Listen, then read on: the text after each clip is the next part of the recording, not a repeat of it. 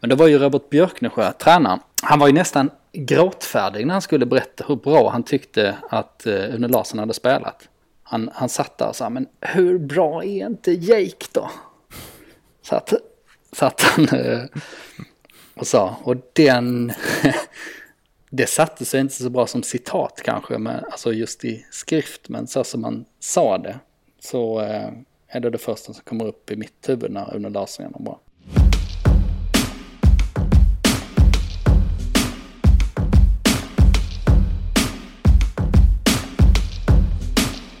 Fotboll Stockholms podcast är här. Mårten Bergman är det som pratar och eh, ni kanske har noterat att det här är ett avsnitt som bara kommer handla om Djurgården och varför då då? Jo, för att jag och Oskar Månsson, hej! Hej! Har tagit ett beslut om att vi ska testa det här med att göra tre lite kortare avsnitt eh, om var och ett av lagen istället för att klumpa ihop allt i en och samma podd. Och sen får vi se om det är bära eller brista helt enkelt. Ni får jättegärna ge feedback på det efter att ni lyssnat på det här. Men det känns eh, nytt och spännande och vi gör ju vad vi vill, Oskar. Eller vi kan göra vad vi vill, så därför gör vi det. Vi är alternativmedia, så vi gör precis som vi vill. Ja. Vi kanske ska döpa det avsnittet till DIF-podden förresten. ja. Ska AIK-avsnittet heta Radio Råsunda? ja, precis. det kan i alla fall skapa, det ska, lär ju skapa någonting. I alla fall. Ja, irritation om inte annat. ja, precis. All eh, PR är bra PR säger man ju. Vad tycker du om det? Är det det? Um, nej, så är det väl inte. Eller jag vet inte, jag är mer expert på det. Man, om man, I och för sig, Donald Trump hade väl gått ganska bra för. Han mm. har väl kört kört det där liksom. Mm. Karriärsmässigt mm. går det ju hyfsat för honom får man säga. Mm. Ja. Vad tänker du? Eh, jag tänker nog att i rätt forum stämmer det nog. Det beror lite på vad man sysslar med. Eh, om man skriver om Stockholmsfotboll så tror jag inte att det är rätt väg att gå. Nej, det finns en del. I sådana fall hade ju polisen skördat stora framgångar till exempel. Bland allt och alla. Anyway, vi ska inte prata om det, utan vi ska prata om Djurgården. Men först så ska vi säga tack till NordicBet som är eh, vår sponsor till Fotboll Stockholm. Där de har en podcast som heter Ljugarbänken, där jag, Mattias Lindström och Lasse Nilsson, de eh, två gamla ex-allsvenskarna och ja, de har lite landskamper också. Lindström är ju inte sen med att ta upp sina tre matcher i Kings Cup, Thailand. Eh, right. Där de väl kryssade mot ja, Thailand förmodligen och något lag mer. Eh, men eh, det var inte det jag skulle prata om om det, utan de har ju haft en grej under, eller vi har haft en grej i den podden under hela säsongen egentligen, om Djurgården är på riktigt eller inte. Eh, det, vi har liksom tagit upp det i varje avsnitt och nu har vi, eh, jag försöker hålla mig utanför och tycka, försöker mest få dem att tycka saker. Men nu har de enats om att Djurgården är på riktigt. Även om Lindström fortfarande tror att eh, Bayern kommer hamna före Djurgården. Um, men det är ju tätt där uppe, så båda, båda kan argumentera för sin sak på ett bra sätt. Så vill ni lyssna på det så är det bara eh, Acasta, iTunes eh, eller Spotify eller vad man nu gör till eh, ljugarbänken helt enkelt. Eh, hur går det för Lindström där förresten med hans eh, karriär? Det var ett tag sedan jag frågade om det, men han hängde ju lite löst som tränare i Eskilsminne. Mm. Ja, vi har ju det att eh, han brukar alltid skriva i vår gemensamma chatt när det är dags för möte med sportchefen. Eh, och så gör han alltid någon så här nervös emoji och typ håll tummarna. okay. eh, men han har kommit ut levande alla gånger hittills. Men mm. och han, lever, han fortsätter ju att leverera mantrat att alla bra tränare fått sparken två gånger. Och han har inte fått en noll hittills. Så um, han känns ändå trygg. Läste en tweet från helt okänd person om att eh, när Pablo Spinones Arce nu att han på väg till, är han, är han på väg till Frej? Nej, nu är han helt eh, klar. Nu är han helt klar. Att mm. det ska öppnas en lucka för en assisterande i Bayern där och att Lindström ska vara på tapeten Eh, det finns ju noll, eh, liksom, vi har inte grävt, vi har inte varit nere i den källan och rotat runt. Men eh, Jesper Jansson eh, pratar ju ofta gott om Mattias Lindström. Så vem vet? Jag tänker, jag tänker mig att här behöver inte du göra ett sånt större grävjobb kanske för att ta reda på om det stämmer. Du kan ju skicka ett sms till Lindström själv. Ska vi, I AIK-avsnittet och i den gemensamma podden tidigare så har vi smsar ju du med Nabil Bahoui. Ska jag bara dra ett sms här? Det här ja, borde ju varit i bayern podden dock, men då kan alla djurgårdare som lyssnar på det här liksom veta något om Hammarby som Hammarbyare inte vet. Just det. Mm. Så då kanske det kommer sluta med att alla lyssnar på alla de här tre poddarna till slut. För att vi droppar nyheter om de andra lagen. det är ingen ja, dum idé. Nej, det är ju en eh, avancerad strategi får man säga. Mm, det är det. Eh, tack NordicBet i alla fall, skulle vi säga för att de är med Fotboll Stockholm. Jag ska bara skriva klart det här smset. Ersätter du Pablo i Bayern lovar att inte säga något i någon podd. Mm. Får vi se vad det blir av det. Ja, nu är det dags att prata Djurgården.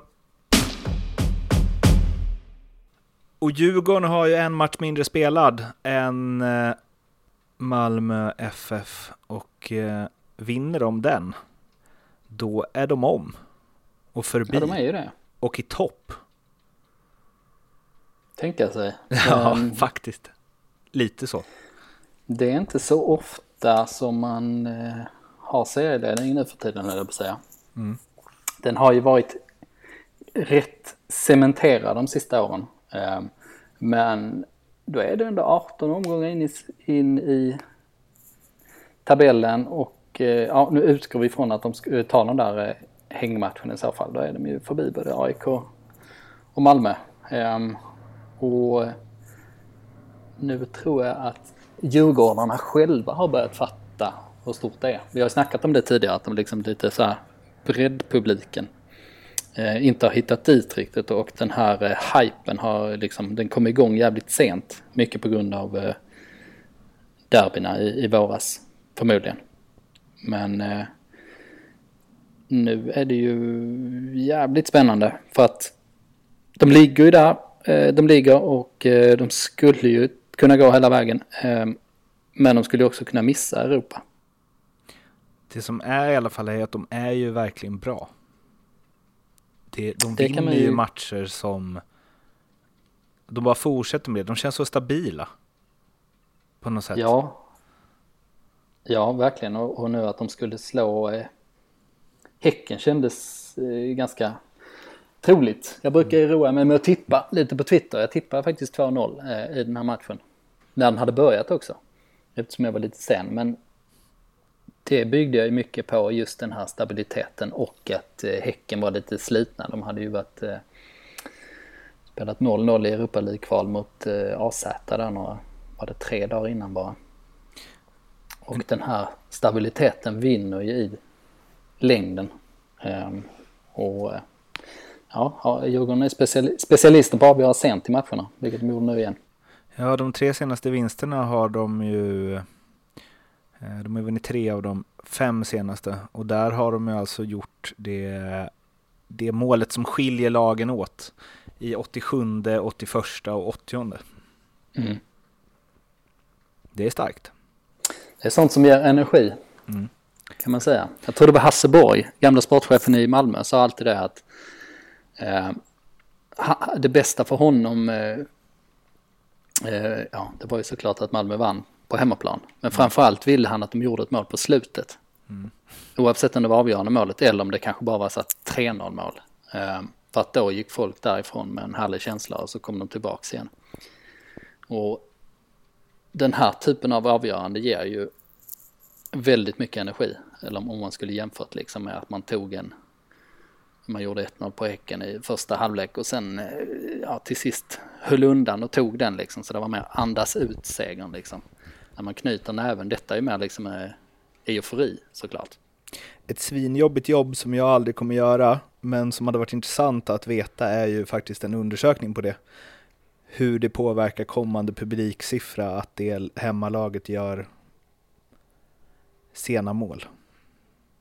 Precis. Det, känns... det skulle man undersökt. Om det ligger någonting i det Hasselborg sa eller mm. om han bara hade fel. exakt så.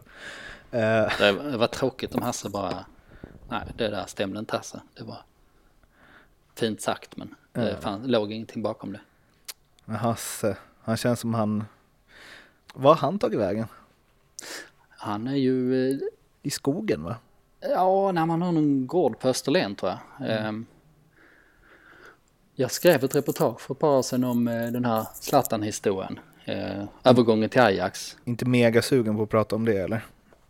Eh, nej, och det var det som jag försökte liksom eh, eh, rota i den igen kan man säga. Mm. För där, fanns ju, där finns ju en sån total eh, clash mellan Hasseborg och Zlatan där. Liksom från att de var far och son i stort sett till att Zlatan eh, kände sig sviken och, och aldrig mer skulle prata med Hasse Borg liksom. Och sen har han liksom så, sågat Hasse och de andra gubbarna där vid, vid lite olika tillfällen. Um, så då i, i, åkte jag till Malmö och gjorde den där, grävde de där frågorna och då märkte man att det var jävligt känsligt fortsatt även om detta var 2001. Men Hasse Borg svarar inte alls. Han har bara sagt en gång att han, du vet så som de säger ofta att de ska skriva en bok om det. Mm. Men eh, när man säger så så brukar det aldrig komma någonting. Jag kommer ihåg att eh, Gusten Dahlin i hans linda av eh, sportjournalistikkarriären ringde Det var mig. du som tog in honom va, en gång i tiden? Ja, det var det till eh, Fotboll Direkt där. Sen gick det ju oerhört fort för honom eh, med all rätta. Men eh, då ringde han och det var efter att han hade varit på Fotboll Direkt. Han var på Svenska fans då, eller Fan-TV. Alltså, jag tror inte jag kokar ihop det här nu, men då frågade han om jag hade Hasse Boys nummer. För han skulle göra något om, vad var det han lirade? Braunschweig, eller vad heter de? Ja, det var det nog uh, Han skulle snacka med honom om det. Jag vet fasen om det landade i någonting, men om han Nej. duckar det också. Eller det känns som det liksom... Vill du ha lite chans att få tag i honom så är det ju det ämnet du ska säga att du vill prata om.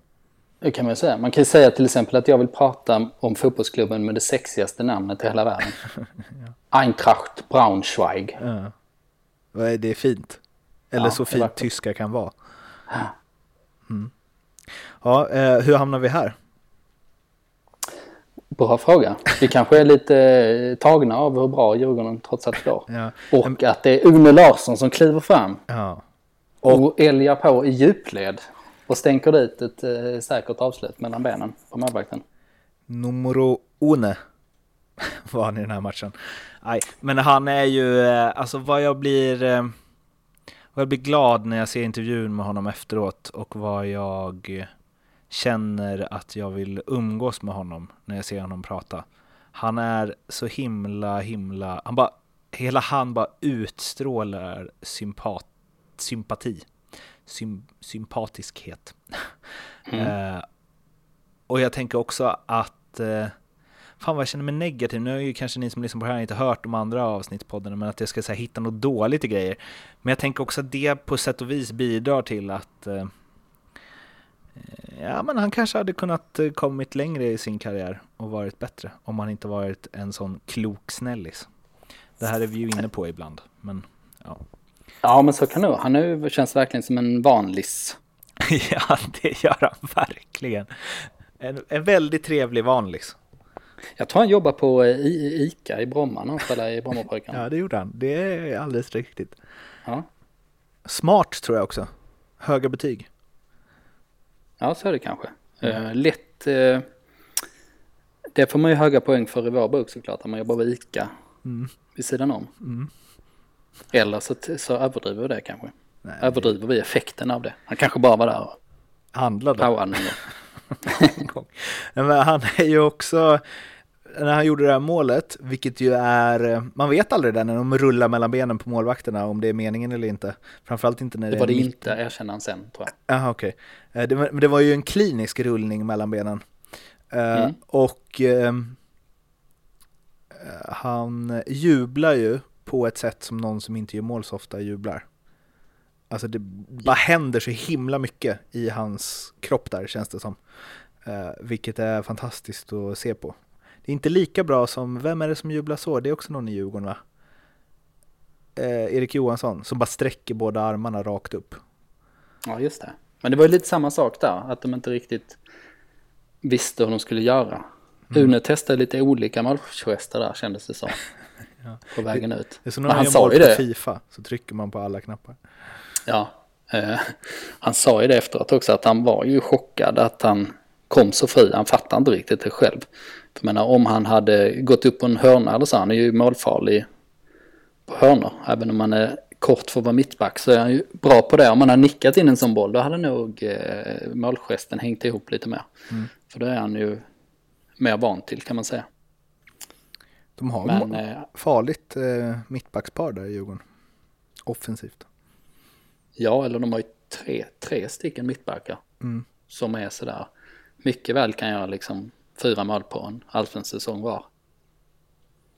Han nämnde väl det i intervjun efter också att han får steppa upp nu för att Marcus Danielsson har börjat göra massa mål. Ja, precis. Ja, men han är kul där med Une, i och med att han är så pass mycket dåligt. För att han var ju 17 när han debuterade i allsvenskan tror jag till och med. I Brommapojkarna. Och, näm så, och eh, nämndes ju gå som in som 17 Ja, det var han ju också. Gå in som 17-åring på den nivån som, i, som försvarsspelare. Det är mm. väldigt sällan man, man ser det helt enkelt. Um, och uh, när vi skrev att vi skulle snacka lite extra om Jake, som han kallas. Vilket är lite förvirrande eftersom eh, Jake Larsson finns på ett annat håll också och mm. spelar bra just nu. Örebro, yttern. Ehm, så kom jag att tänka på en eh, presskonferens efter en match för ett antal år sedan i Brommapojkarna. Eh, och det här har jag och Lennart Lövholm snackat om i en podd för ja, det var också ganska länge sedan nu. Men det var ju Robert Björknesjö, tränaren. Han var ju nästan gråtfärdig när han skulle berätta hur bra han tyckte att eh, Une Larsson hade spelat. Han, han satt där och sa, men hur bra är inte Jake då? Satt, att han och sa, och den... det satte sig inte så bra som citat kanske, men, alltså just i skrift, men så som man sa det. Så uh, är det det första som kommer upp i mitt huvud när Une Larsson gör bra. Mm. Hur bra? Det är kanske är en rubrik på ett eh, framtida blogginlägg om man fortsätter att vara bra. Mm. Hur bra inte Eller så kanske vi där på eh, podden till det, den här avsnittet ah. istället för DIF-podden. Såklart. Bra där. Uh, men hur bra är inte chili då? Eller hur het är inte chili? Kanske man den har dragits va? Den har ju dragits ganska många gånger. Och kommer nog att eh, sitta i ganska många rubriker. Mm. Ja, svar på frågan då? Ja, jävligt hett när man sätter de sista minuterna och det han gjorde. Och eh, hans målgest. Om vi då hyllade Une Larsson men ja, vi gav ju låga betyg till hans målgest trots allt. Så Chili är ju, det är ju en 5 plus målgest där om man sätter sina volter på det sättet så eh, då kan man inte begära mycket mer. Om Jake gör den, då är det ju en 6 plus. Ja, det är det Han skulle kanske ha det i sig också. Han är ju rätt atletisk faktiskt. Mm. Det är typ eh, Falsetas har ju, tänker jag på. Fast jag tänker också på när han inte gör den helt bra. När han liksom precis hinner över och man tänker nu kommer en stukad fot. När jag jobbade på ja, Gotia Cup eh, för någon vecka sedan så skulle vi ha Häcken spelare som gäster, det blev tyvärr inte av, men eh, tanken var att vi skulle ha det. Och då bad vi om falsetas för att vi skulle ha en målgestskola. Eh, men det, men det fick vi nej på med motiveringen vi vill helst inte att han gör den ens när han gör mål. Eh, jag står ju helt på Häckens sida här kan jag säga. ja, men det hade varit content. Ja, det hade det. Men, så... men vem i Djurgården tror du minst sannolikhet, sannolik att slå en eh, volt? Hmm. En känns inte. Ja, han går inte in på min topp tre där. Okej, okay, okej. Okay. Um, Vajo. Men han, kom... ja, han var min nummer ett. var han din nummer ett? Ja. Uh, Okej. Okay. Då tror jag heller inte att... Um, Eller check känns inte så voltig. Mm. Nej, men jag tänker mig ändå att eh, jo men han är ju lätt i kroppen sådär. Jaha. Men jag tänker mig att både Astrid och Danielsson har ganska långt till volterna. Jaha, alltså jag tänker nog utstrålning. Och det, jag tänker Astrid skulle, hans, vad han signalerar är här, det hade voltats om jag hade kunnat det. Ja, det har du rätt i. Och det tänker jag att säga, Elucek hade inte voltat om han så hade varit tidigare gymnast. Ja, det är sant. Jag tänkte mer på vilken approach de har än deras kroppsbyggnad. Ja, Men Vajo vinner på båda. ja det gör han ju. Eh, Men eh, du hade någon story om chili där som jag, kommer, som jag har ett svar på sen. All right, ja, vad bra. Mm. Då kan jag ju börja med att berätta den. Ehm, ja, nej men chili, alltså en blind människa kan ju säga hans spetskvaliteter. Mm. Så den accelerationen han har och det drivet eh, är ju, ja, det är väl ingen annan som har den i, i serien. Det är åtminstone inte mer än tre andra spelare. Ehm, och eh, när han väl är bra, så som han var i en av eh, cupmatcherna innan de här skadorna kom. Han skadade sig tidigt där mot Hammarby var det väl. Och sen så hade han ju en tuff vår. Hans eh, pappa gick ju bort eh, till exempel, vilket ja, präglade honom mycket. Och han åkte ner till, till Zambia ett tag och så för att vara med familjen. Ehm, men där såg man ju cupmatcherna när, när det blixtrade till eh, hur jäkla mycket som händer. Det såg man nu i, i senaste matchen. Och när jag var på Kaknäs för ett tag sedan och, och tittade på en träning så gjorde han en av de här typen av aktionerna. Eh, han stack i djupled på kanten. Eh, bara liksom flög förbi ett par, par spelare av, ja, ut, utan att eh, liksom eh, dribbla. Bara av farten.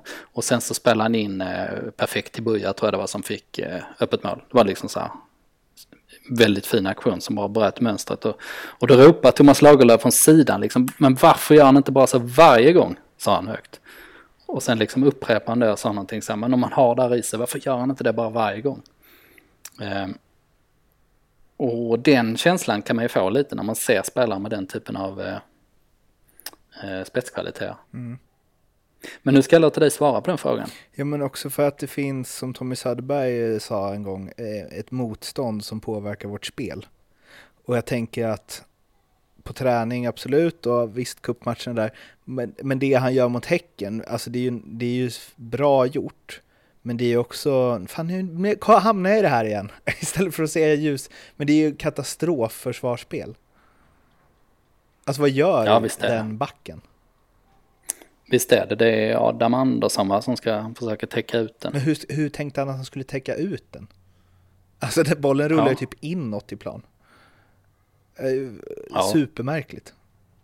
Verkligen. Det hade ju- Känns eh, typiskt sånt där också i övertid när man ligger under, att man liksom inte koncentrerar sig längre på det sättet. Och då blir det ju lite... eh, Eller möter han bättre, eller folk som agerar bättre så blir det ju svårare att göra de där grejerna. Men också, jag tänker lite på... åh, nu är vi inne i det här, det här tog vi off-podd en gång. Vi pratade om det i ljugarbänken, jag och Lasse, han höll inte alls med och du höll med mig när jag berättade det för dig när vi fikade häromsistens. Att eh, Nabil Bahoui påminner lite om Cristiano Ronaldo, extrem light-version, det hoppas jag att alla förstår, men ändå att det, ja, han är, ja, det finns likheter.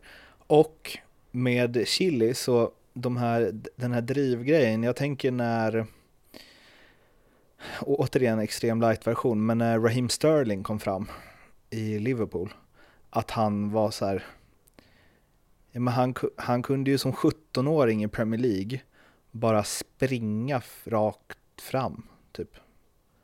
Eh, eller han kunde göra så här tjockisfinten liksom. Mm. Eh, och bara, alltså, det, det, var, det såg så himla, himla, himla enkelt ut. Och en kompis som sett allt med Liverpool, han ser liksom alla B-lagsmatcher och allt, allt, allt. Eh, och han var ju inne på, visst subjektiv, men han, när Sterling kom fram så sa han att eh, han har mer talang än vad Messi har i den här ta sig förbi sin spelare-grej. Ja. I samma ålder. Och det fanns nog något i det. Sen har Sterling strulat på, men han är ju, han är kanske den spelaren i världen som ju är bäst på den saken. Och han slår ju även världsbackar i det. Ganska ofta, får man säga. Och det är få spelare som kan göra den grejen som du beskrev hände där på träningen. Att man bara springer förbi sina motståndare. Uh, ja. Och framförallt är det extremt få spelare som kan göra det om motståndarna är bra. Ja, det krävs ju. Dels ska man ha den här explosiv, ja, enorma explosiviteten som sagt, men man ska ju ha det här rappa steget också. Mm. Det här kvicka, lätta steget som gör att man kan riktningsförändra precis hur man vill liksom. Mm. Och en liten, liten riktningsförändring kan ju göra att motståndaren slås ut helt. Jag kommer ihåg att, vilket är lite märkligt, men eh, Luis Figo när han typ var som bäst i Barcelona precis innan han gick till Real. Eh, han hade ju någon så här, jag vet inte, var han så snabb egentligen? Men han gjorde ju bara, han hade ju bara en fint. Och det var att dra liksom, det var typ en tvåfotare, att så här, dra bollen åt sidan och springa. Mm. Men han var ju bäst i världen där ett tag. Ja, nej men det är ju, ja absolut. Nej men det är ju den, det är väl den bästa finten som finns liksom. Om man kommer i fart och backen vet inte vilken sida man ska gå på. Mm. Det är ju alltid mycket mer effektivt än att förfota eller vad man, eller vad man nu gör. Men, men du som är bra på att eh, se, se potential. Det här baserar jag endast på Odilon-grejen, att när du såg honom första gången på träning eh, och kom, kom hem till mig och sa han kommer bli hur bra som helst. Eh, det har inte blivit än, men det finns ju en del grejer som pekar på att han är på väg ditåt. Eh, Vad lätt att säga kanske. Ja. Men Chile då? Alltså, snackar vi att det kan bara explodera här och bli något eh, wow? Han har en gång spelat i Djurgården om fem Ja, precis. Ja, svår, svårbedömt det där tycker jag. Inte riktigt säker på Chilis karaktär heller. Mm. Uh, han är lite svårgreppad sådär vid sidan om planen. Um, så det, men det är väl mer ett frågetecken än att, liksom, än att jag säger att det talar emot honom. Mm. Um, men, jag, men om man ser på honom i Djurgården så tror jag det kommer bli på så sätt att förr eller senare kommer det lossna för honom. Um, och när det väl lossnar så kommer det nog smälla till ordentligt. Och när det väl har gjort det då kommer ett uh, stort bud på honom och så säljer de honom. Så jag har, jag har svårt att se liksom att Djurgården ska ha liksom stor sportslig glädje av honom mm. över tid. Mm. Um, men jag tror att de kommer göra en jävla bra affär på honom helt enkelt. Mm. Det blir ju ofta så när man tar talanger, det är mest afrikanska talanger som kommer till Sverige som är liksom i den kategorin. Men liksom av långväga talanger som har sån jävla potential så blir det ofta på det här sättet att det är ganska korta perioder som, eh, som de eh, levererar. Ehm, så jag, jag, kan nog se det hända även med Chili. Ehm, sen i höst är det ju perfekt för oavsett om man spelar eller, eller om han startar eller inte så kan han ju sätta avtryck i och med att han är en annan typ än de andra. Han påminner möjligtvis lite om eh, Bärkroth med den här eh, alltså extrema accelerationen. Men det är ju verkligen en sån spelare som kan komma in och bryta av matcher. Vilket är perfekt om Djurgården till exempel spelar med, ja, säg att de startar med Radetinac och Ring på varsin kant och det inte händer så mycket. Då kan man slänga in Chili som är det helt andra alternativet, se om det funkar istället. Men för att gå tillbaka till, eh, till hans målgest och därigenom byta ämne så hade vi ju Vajo på första positionen när det gäller att vara den som är minst eh, voltkompatibel i Djurgården. Men du har eh, rotat fram lite statistik där han är oerhört kompatibel. Ja, det får man säga. Det är bara slogan annars att ha. Vajo, minst voltkompatibel i Djurgården. Ja. Det, det, är så man förhandlar upp ett kontrakt. Ja, exakt. Ja. Man vill ju i och för sig inte, vara, man vill inte ha en målvakt heller som är för bra på att slå volter. Nej, man vill ju ha fötterna på jorden mm. där, helt klart. Um, Nej men den där statistiken tänkte jag vi kan prata om för det har ju uppmärksammats först nu. Eh, det borde vi också kanske varit lite mer vakna på men han har ju nu 28 matcher i Djurgården utan förlust. Och, den, och eftersom han har varit andremålvakt och varit iväg en rejäl sväng så eh, kommer den första matchen från 2011 tror jag det är till och med. Men 28 matcher utan förlust, det är ju nästan en hel allsvensk säsong. Ja. Det finns ju aldrig ett lag som går igenom en säsong utan förlust till exempel. Det är nästan, Ehm. jag vet inte om det är mer eller mindre eller lika imponerande att han liksom bara hela tiden, alltså oavsett vad som har hänt emellan, att han fortsätter att inte förlora. Det är imponerande om det hade varit 28 matcher i rad förstås, men det är ju givet. Men det är också imponerande att så här, jag är bra på det här nu, paus ett år, fortfarande, paus tre år, fortfarande, alltså Mm. förstår du vad jag vill komma? Ja, Alltså, men det gör också, det gör också statistiken lite konstigare. Liksom. Mm. I och med att han har eh, varit andremålvakt alltid i, i grunden får man ju säga. Var det inte United som inte hade förlorat en enda match eh, när Park Ji-Sung startade? Så var det kanske. Fram till Champions League-finalen mot Barcelona. Att det var så här. Och ändå så startade han inte så ofta, men alltid när han startade så vann, så, eller vann de till och med, tror jag. Det är det, det. varför står han inte med då? Precis, jävligt trist för Braithwaite att komma in igen. ja. Bokstavligen allt att förlora. Mm. Men du hade väl eh, nystat i det här ännu mer va? Ja, för att när man går igenom den statistiken så det som är ännu mer anmärkningsvärt är ju att, att eh, av de här 28 matcherna är, om jag räknar rätt så är det 18 kryss. Så behöver de bara en poäng i sista omgången. Så vet de vem de ska ställa i mål ju. Ja, det är såklart. Mm. Ehm, så man skulle ju kunna säga att han är kryssexperten istället.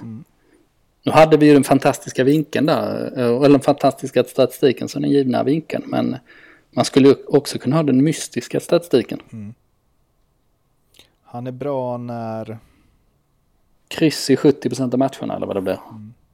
Det här måste vi nästan prata med honom om ju. Ja, och se vad han har för teori om det. Ja.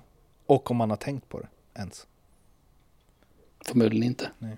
Jag tror inte han visste om den här statistiken eh, själv ens. Eller han verkar i alla fall förvånad när, när eh, fotbollskanalen uppmärksammade på honom, honom på det.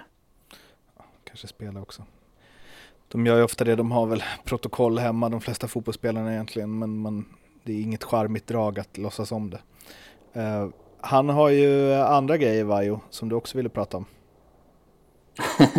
Ja, Det är eh, Vajo special nu- det här. Alltså hur bra är inte Jake då?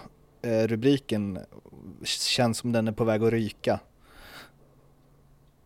det ligger ju... Ja, det är risk att det blir så. här. Eh, jo, nej, jag har inte tänkt på det innan, men jag var, när jag var på någon träning nu för ett litet tag sedan och det var så här riktigt hett på Kaknäs. Och eh, ryssarna låg och solade i sina speedos på, på eh, solstolarna bredvid träningsplanen. Eh, så som de gör. Det är ju någon, det känner kanske folk till som har varit på Kaknäs. Att de delar ju lokal, eller område med Sjöfartsverket eller vad det är. Mm. Och då betyder det att det kommer en massa folk med, med den anknytningen från Östeuropa framförallt. Och de gillar att sola. Du känner inte till det alltså? Och, Nej, det är det som skiljer Djurgårdens träningsanläggning från alla andras. och, och hur... eh, Alltså... Ja, mm, absolut. Jag, jag ser bara Mm, men du- målet här. hur ska du ta den här resan in i det som... Ja, fortsätt. Ja, nej, jag ville bara teckna en liten bild av hur hett det var. Okej, okej. okej. Ehm, och då står ju Vajo i en eh, i byxor och en sån här eh, ganska trä, tät eh, träningsjacka. Och svettas som fan. Så han, han kör ju den stilen men eh, så jag frågade honom om det men då visade det sig att han hade ju gräsallergi. Så han ville inte kasta sig helt enkelt på, på gräset utan jacka. Var det varmt? Vad sa du? Var det varmt? Ja, det var ju så varmt att ryssarna låg där och Ja, solade. men vad sa han om det?